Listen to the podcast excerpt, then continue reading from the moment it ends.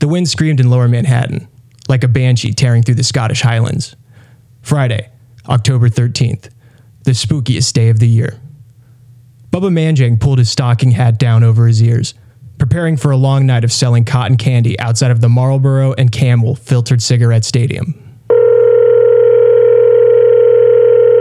Those thousands of people coming up the elevators to Stadium Land. The stadium concourse in the sky. Of course, it was so windy 600 feet up in between all those buildings. Everybody got out of the elevator and immediately fell over. Us real New Yorkers wore lead shoes, so we were fine. But my cotton candy cart was just spewing cotton candy into the sky. What do you mean your machine was just spewing cotton candy into the sky? What? Can you not hear me? Are my headphones working? Hello? Hello? No, I was just asking you to elaborate on what you said. Oh, yeah, sure. The wind was blowing so fast I was worried my machine was gonna get blown out in the street. So I threw my body on top of it to prevent that from happening. But I forgot to turn the machine off, and the candy was blowing out of it. And then rain would smack it to the ground like the hand of God.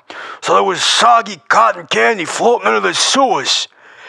I hopped off it for one second. I mean, one second, because I thought I saw Farrah Fawcett in the cab. The second I did, my machine blew away. I never saw it again. How far did it go, Bubba?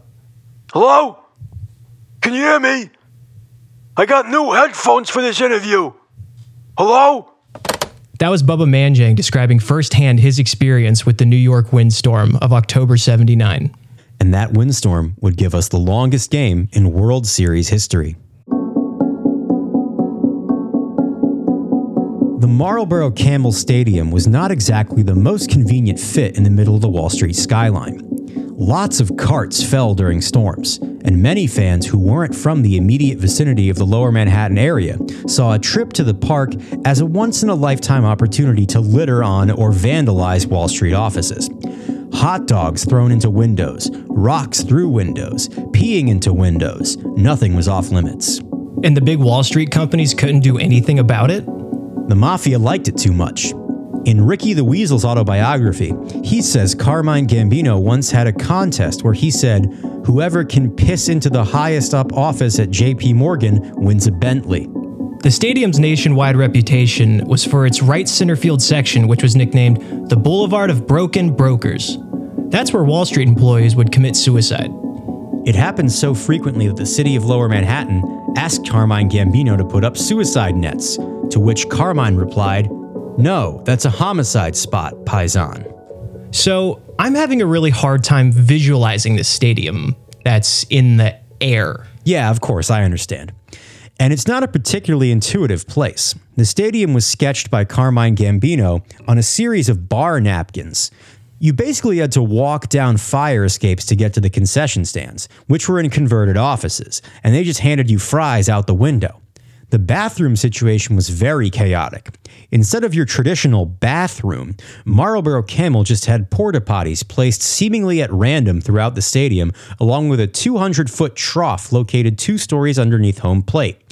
We called it Piss City, and the urine was funneled down a slide that circled around the building and led to the Hudson River. So tell me what it was like to go to a game. Oh, Marlboro Camel was a very violent place. The mafia condoned it, how could they not? And then you got to factor in lower Manhattan's population. Yeah, who was going to the games? Well, the casual suburban fan like myself had to basically fall in with one of the two factions in the stadium. The population of lower Manhattan has for a long time been 50% Wall Street psychos and 50% the Chinese. And did these two groups not get along? no. They were basically gangs on opposite sides of the stadium, and they had turf wars constantly. You see, the Chinese resented the bankers and stockbrokers for driving up rents in lower Manhattan and forcing them out of many sections of the area to build new offices. And the Wall Street guys resented the Chinese for being Chinese. But they were both there because they loved the Gambinos. Eh, I guess. I mean, the main thing was that it was close and you could drink and fight there. What about the police? Oh, there was basically no police presence. In fact, the only cops that were ever there were the ones that were secretly on the Gambinos' payroll. I don't know how the NYPD never figured that out. They could have put that thread together and found out who every crooked cop was pretty much immediately. As for the field itself, it was very cramped. The right field fence was about 310 feet away from home plate to make room for Carmine Gambino's luxury section, a replica of his favorite beach in Palermo with sand and water and a small cliff. The size of the field hardly mattered from preventing home run balls, of course, due to the usually high winds that were truly dangerous the night of Game 3. Before the game, the Gambinos said, This wind will make our pitches go like 200 miles per hour. That was Gambino's manager, Buddy Dwyer. We should talk about Buddy Dwyer. Buddy Dwyer was ahead of his time as a baseball mind. He was the father of what's known today as sabermetrics, but back then was just called trying to make everyone else look bad. It was his idea to use math to keep track of stats. As he said in a later interview, They said I was a fucking lunatic. And I just said it's math. Look at the numbers. And that's when Tommy Lasorda took a swing at me. Buddy Dwyer never intended to work in baseball. He first worked as a low level stockbroker at Goldman Sachs until he was 32, with only a passing interest in the sport. I never went to many ball games. A lot of guys I worked with loved it, though. They loved baseball. And they loved fighting the Chinese. But on a fateful drunken night at a bar in lower Manhattan, Buddy bent the ear of Ricky the Weasel. I remember it was a Saturday because I had just left the taping over at 30 Rock. And I run into this guy talking about baseball like we talked about how many drugs we sold or who was paying for dinner. Add this, subtract that, that and that equals this. It was brilliant. The next day I says to Mr. Gambino, I says, Carmine, this is a guy from the banks. He says he can do bank stuff during baseball. And I think that means that we could be good at this now. The very next day, Buddy Dwyer was announced as the manager of the Gambinos. A Sports Illustrated headline by a longtime baseball writer read, Baseball is dead now. Later that week on Saturday Night Live, Chevy Chase played a version of Buddy Dwyer as a robot that pooped out baseballs and money. Beep boop, beep boop. Have some of my baseball poop. Strike! Cannot compute. I am out of baseball poop. SNL was so good back then. Buddy went right to work assembling the new look Gambinos. His philosophy was pitchers do the most things in a game, so you should sign pitchers first. And the bullpen he crafted was possibly one of the best ever. First, I signed Bob Crosby. Then I traded a couple picks to Milwaukee, got Rick Stills. Year later, we drafted Mel. Mel Nash was a ninth rounder, pretty good value. And yeah, we went to Korea right after that. Picked up Park Ki Hyung on our second day there. Pretty easy. And that's how Dwyer assembled Crosby, Stills, Nash, and Hyung, a legendary foursome that owned the back half of games, including Game 3. Hi, I'm Nate from A Closer Look. Normally, right now, we'd present an innovative product or exciting service. But today, we're here about something more serious. Oh, Nate, are we recording? I was preparing a hot dog. Oh no, I got mustard all over my jeans. The average dude in this country owns exactly two pairs of pants. And sure, dudes like me and Will could go to the store and buy jeans, but we just don't. And we always get stains on things. Nate, what am I gonna do? What about your second pair of pants? You mean the slightly nicer and vaguely blue, black, or brown pants? Dudes call this the fancy pair. I spilled Cholula sauce on them while I was making eggs for the ninth day in a row. Now I don't have any pants to wear to my job as a lawyer, and I might get fired. That's why this week's sponsor of A Closer Look is A Third Pair of Pants, a charity that connects struggling dudes with third pairs of pants. Because, under America's for profit healthcare system, the average American dude is two stains away from having to go to work in basketball shorts. Well, Nate, I went to my lawyer job in basketball shorts, and my client got the death penalty. And did you go to a pants store? No, Why not? just cuz. $2 a month can buy one of these wretched dudes some jeans that they would never decide to buy on their own. And with a $20 donation, you can help one of our crisis dudes, men who have gotten stains on their basketball shorts and have to walk around wearing only a barrel like the Great Depression. I'm donating today. no dude will ever again have to wear a barrel in the soup line. A Closer Look podcast is matching donations to a third pair of pants for the rest of the day, up to about $7.50. Won't you help us clothe these poor dudes? The players for the Gambinos saw Game 3 as a life or death situation, mostly because Ricky the Weasel told them that it was. I walked into the locker room with a baseball bat and I said, Look at me, you motherfuckers. And they didn't pay me much mind because I was holding a baseball bat in a baseball locker room. And that's not particularly out of place or menacing. Plus, I was wearing a Gambino's jersey, so I think they thought I was just another member of the team. So I says, this time to myself, not out loud, I says, I gotta get these guys to look at me. So I hit myself in the head with a bat about a dozen times, and I said, That's what I'm gonna do to you if you don't win the game. And then I took a nap. Both teams were forced to rely on their bottom of the rotation starting pitchers. The Pickers, due in part to the injury to ace Colby Bryant, had to start Mervyn Rumford. Mervyn Rumford played for my team, your team, and a lot of terrible teams. He was a 34 year old career journeyman who loved to drink and claimed that he did his best pitching when he was more hungover than a Gila monster. The Reverend's no sinning policy got in the way of this, and the brethren constantly followed Mervyn around and hid in his house on nights before he was supposed to pitch. But in the World Series, the pitching rotation changed, and Mervyn's drinking schedule and his pitching schedule finally synced up. According to accounts, when he saw the lineup, he thought that Goose Durango and Felix Navidad were playing a prank on him. When he found out it was real, he quietly barfed into his hand before yelling, Hell yeah! The Gambinos, across the diamond, were planning to start their own eccentric pitcher. Thanks to Scooter Mandela, this would become known as the Cummy Sock Game. Scooter Mandela was a good pitching option, but a real freak. Well, Scooter Mandela was odd. He had a very specific pregame ritual that involved a bottle of canola oil, a dozen Playboy magazines, and a special sock. Fellas, you know the one. But before game three, the wind outside blew his window open, knocked one of his game socks out of his bag, and blew his special sock into his bag. He didn't get the chance to change it before Buddy Dwyer was screaming at him to get out of the locker room. And so, 35 years before Curt Schilling's famous bloody sock game, Scooter Mandela went out to pitch wearing the crustiest sock in MLB history. Gambino's second baseman Francis Bypock said years later in an article about the Cummy sock game, quote, I put a rubber glove on to touch that sock and it felt like snake skin. Scooter Mandela is ready to pitch, although he seems to be scratching his right heel, pulling flakes off it.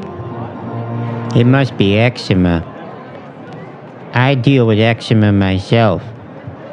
In a cold climate, it can be terrible. Make no mistake, folks, it is a skin prison. As there's strike three.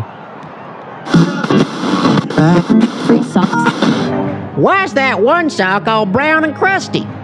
I swear that boy nutted in it. Despite both pitchers' individual battles, they pitched outstanding games. The only hits in the first five innings came from bloopers that corkscrewed in the heavy winds. And Opie White takes the one two pitch and mashes it deep. He hit the absolute cover of that ball. My oh my, it drops into shallow center for a single.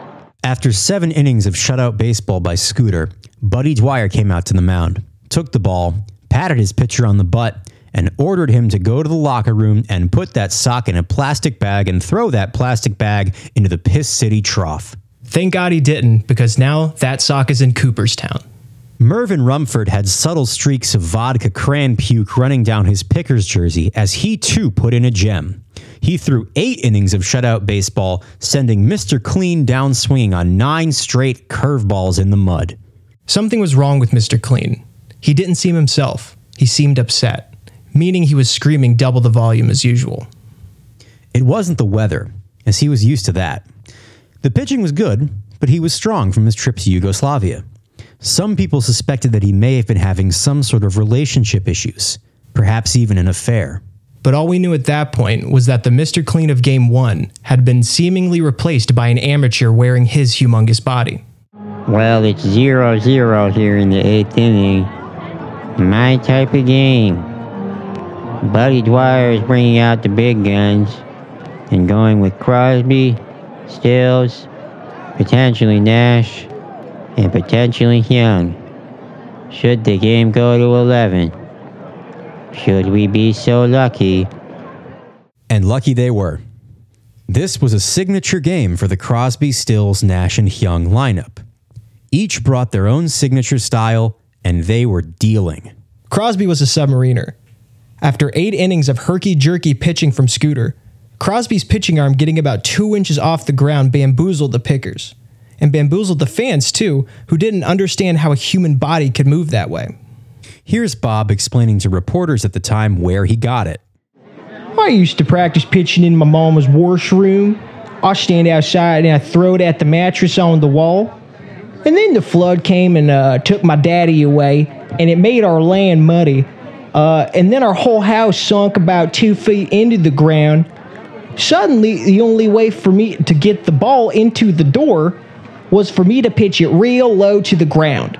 Crosby got three ground ball outs in the eighth and three more in the ninth.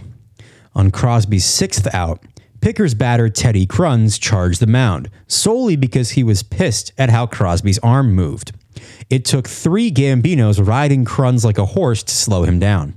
After Crosby came Ricky Stills. Stills was famous in the league for inventing the knuckleball due to his deformed throwing hand.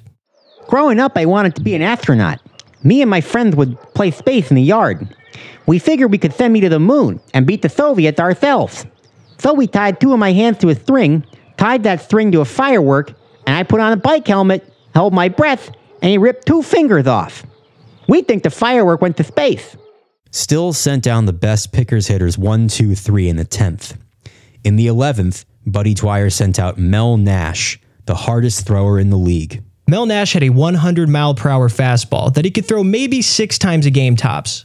He only ever pitched an inning at most because every at bat was incredibly traumatic for him. The first time I hit 100 miles per hour, I was throwing with my dad in the backyard. He said, Let this one rip, son. I love you. I am so proud of you. I threw it. It busted through his glove, and it hit him in the nuts. He had to get his whole unit removed. He never spoke to me again. Nash gave Dwyer his one inning, and then he sent him back out. And then he sent him back out again. Three innings. Nash quit baseball shortly after to become a lobsterman in Maine. Park Ki Hyung was the first Korean to play baseball in the major leagues. He actually learned the game from one of the all time greats. From a translated interview he gave to Sports Illustrated for Kids, I learned how to play baseball from some guy named Ted Williams on a military base in Korea. I was throwing rocks at Americans, and he said he liked my delivery. Eventually, I got so good at it that I beamed Ted Williams with rocks from 200 feet away. I hate Americans. Park took the 15th and the 16th innings. He dominated so much, he was able to bean a couple American hitters for fun and hold them at first. Meanwhile, the Pickers bullpen threw everything they had at these guys. Goose Durango, Mutter Liriano, and DSA Beauregard all went up and pitched the inning of their lives. Here's Ken Opener. Well, Cedric realized pretty quick that the wind was gonna just sit on every fly ball. So we tossed letter high meatballs over and over, and oh boy, those Gambinos were strong. And they probably sent those meatballs about 150 feet before they landed on Saman Suleiman's head near second base. We didn't have to be good. They were. Don't know why. Ken Opener was the closer, but he was the second to last pitcher left in the Pickers bullpen. And what people thought was another classic Cedric entertainer move, that last reliever was never used, leaving Ken to pick up the four inning save. The failure of the Gambinos' bats to do anything, and the fact that it was midnight, led to some pretty tense altercations in the stands. How tense? Oh, there was a race war. You see, it was $5 hot dog night. $5? Well, $5 got you a hot dog with a ketchup packet, but instead of ketchup, cocaine. Eventually, the Wall Street guys and the Chinese guys would start getting into fights over by Piss City, and the winners would throw the losers down the trough. To their deaths? No, no, no, no, no, no, no. Unless he couldn't swim. Well, some people died, but that happened in the Hudson. So they die at the game? It's a gray area. All told, I think 38 people were hospitalized, and I think around 140 were thrown into the river. It's a good thing that the race war broke out, or the fans would have been pissed about what happened to the Gambinos. See, they ran out of good arms, and their bad arms sucked. Flip Valentini, Ernest Weed, and Bob the Big Bopper Schwab. You see, Crosby, Stills, Nash, and Young were the best pitchers around, so this group was named after the worst trio in music, Rush. The first two pickers in the bottom of the 17th were walked by the big bopper Schwab. Schwab was in his 17th year in the league. He had a career 550 ERA, but managed to stay employed due to his good natured ball busting that made him a sought after morale guy in locker rooms. Here's him at the comedy store in 1974. Yeah, I play baseball. I love having balls in my hand. Like the First Lady. I'm kidding, I'm kidding. Why aren't you laughing, sweetheart? She's probably thinking to herself, hey, I'm not the First Lady. The Big Bopper bombed on the mound in Marlboro Camel, walking the first two batters he faced. When Buddy Dwyer came out to pull Schwab from the game, Schwab asked for a blindfold and cigarette before he was executed. Out next was Flip Valentini. Flip was a solid pitcher in the MLB until a bad acid trip left him convinced that he was going to be killed by a line drive hit back at him. For four years, he ducked as he released the ball, causing him to lose nearly all of his velocity and control. But on the biggest stage, he decided he would face his fear. He wound up, delivered a fastball, stood up straight, and took a line drive to the temple. He was carted off the field, reportedly whispering, I was right, I was right. The runners were able to advance. That means the bases were loaded, and in came Ernest Weed, baseball's sweatiest man. He was so sweaty, it actually made him better. His inability to grip the ball caused his pitches to curve erratically, some nights making him unhittable, but most of the time it just led to him walking nearly every batter he faced. But this night he was good. He got swinging strikes on the slipperiest curveball this side of water polo. After two outs, pinch hitter Travis Barker blooped a fly ball into shallow right field. Here's the call. Barker hit your pop up. This half inning is clearly over. Time for me to take a break.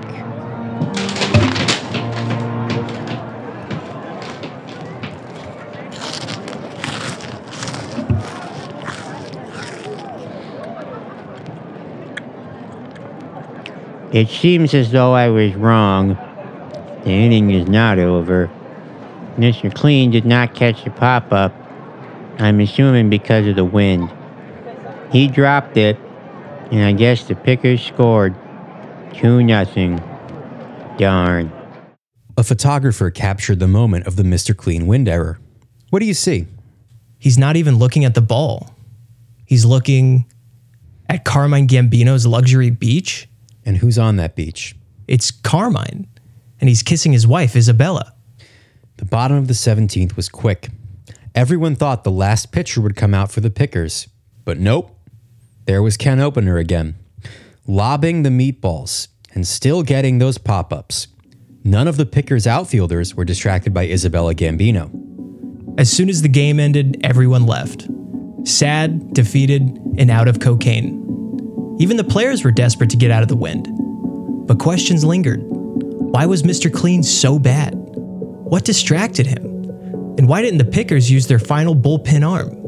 And the answer is because that man wasn't a pitcher at all. He was the man who killed Robert F. Kennedy. Next time on A Closer Look.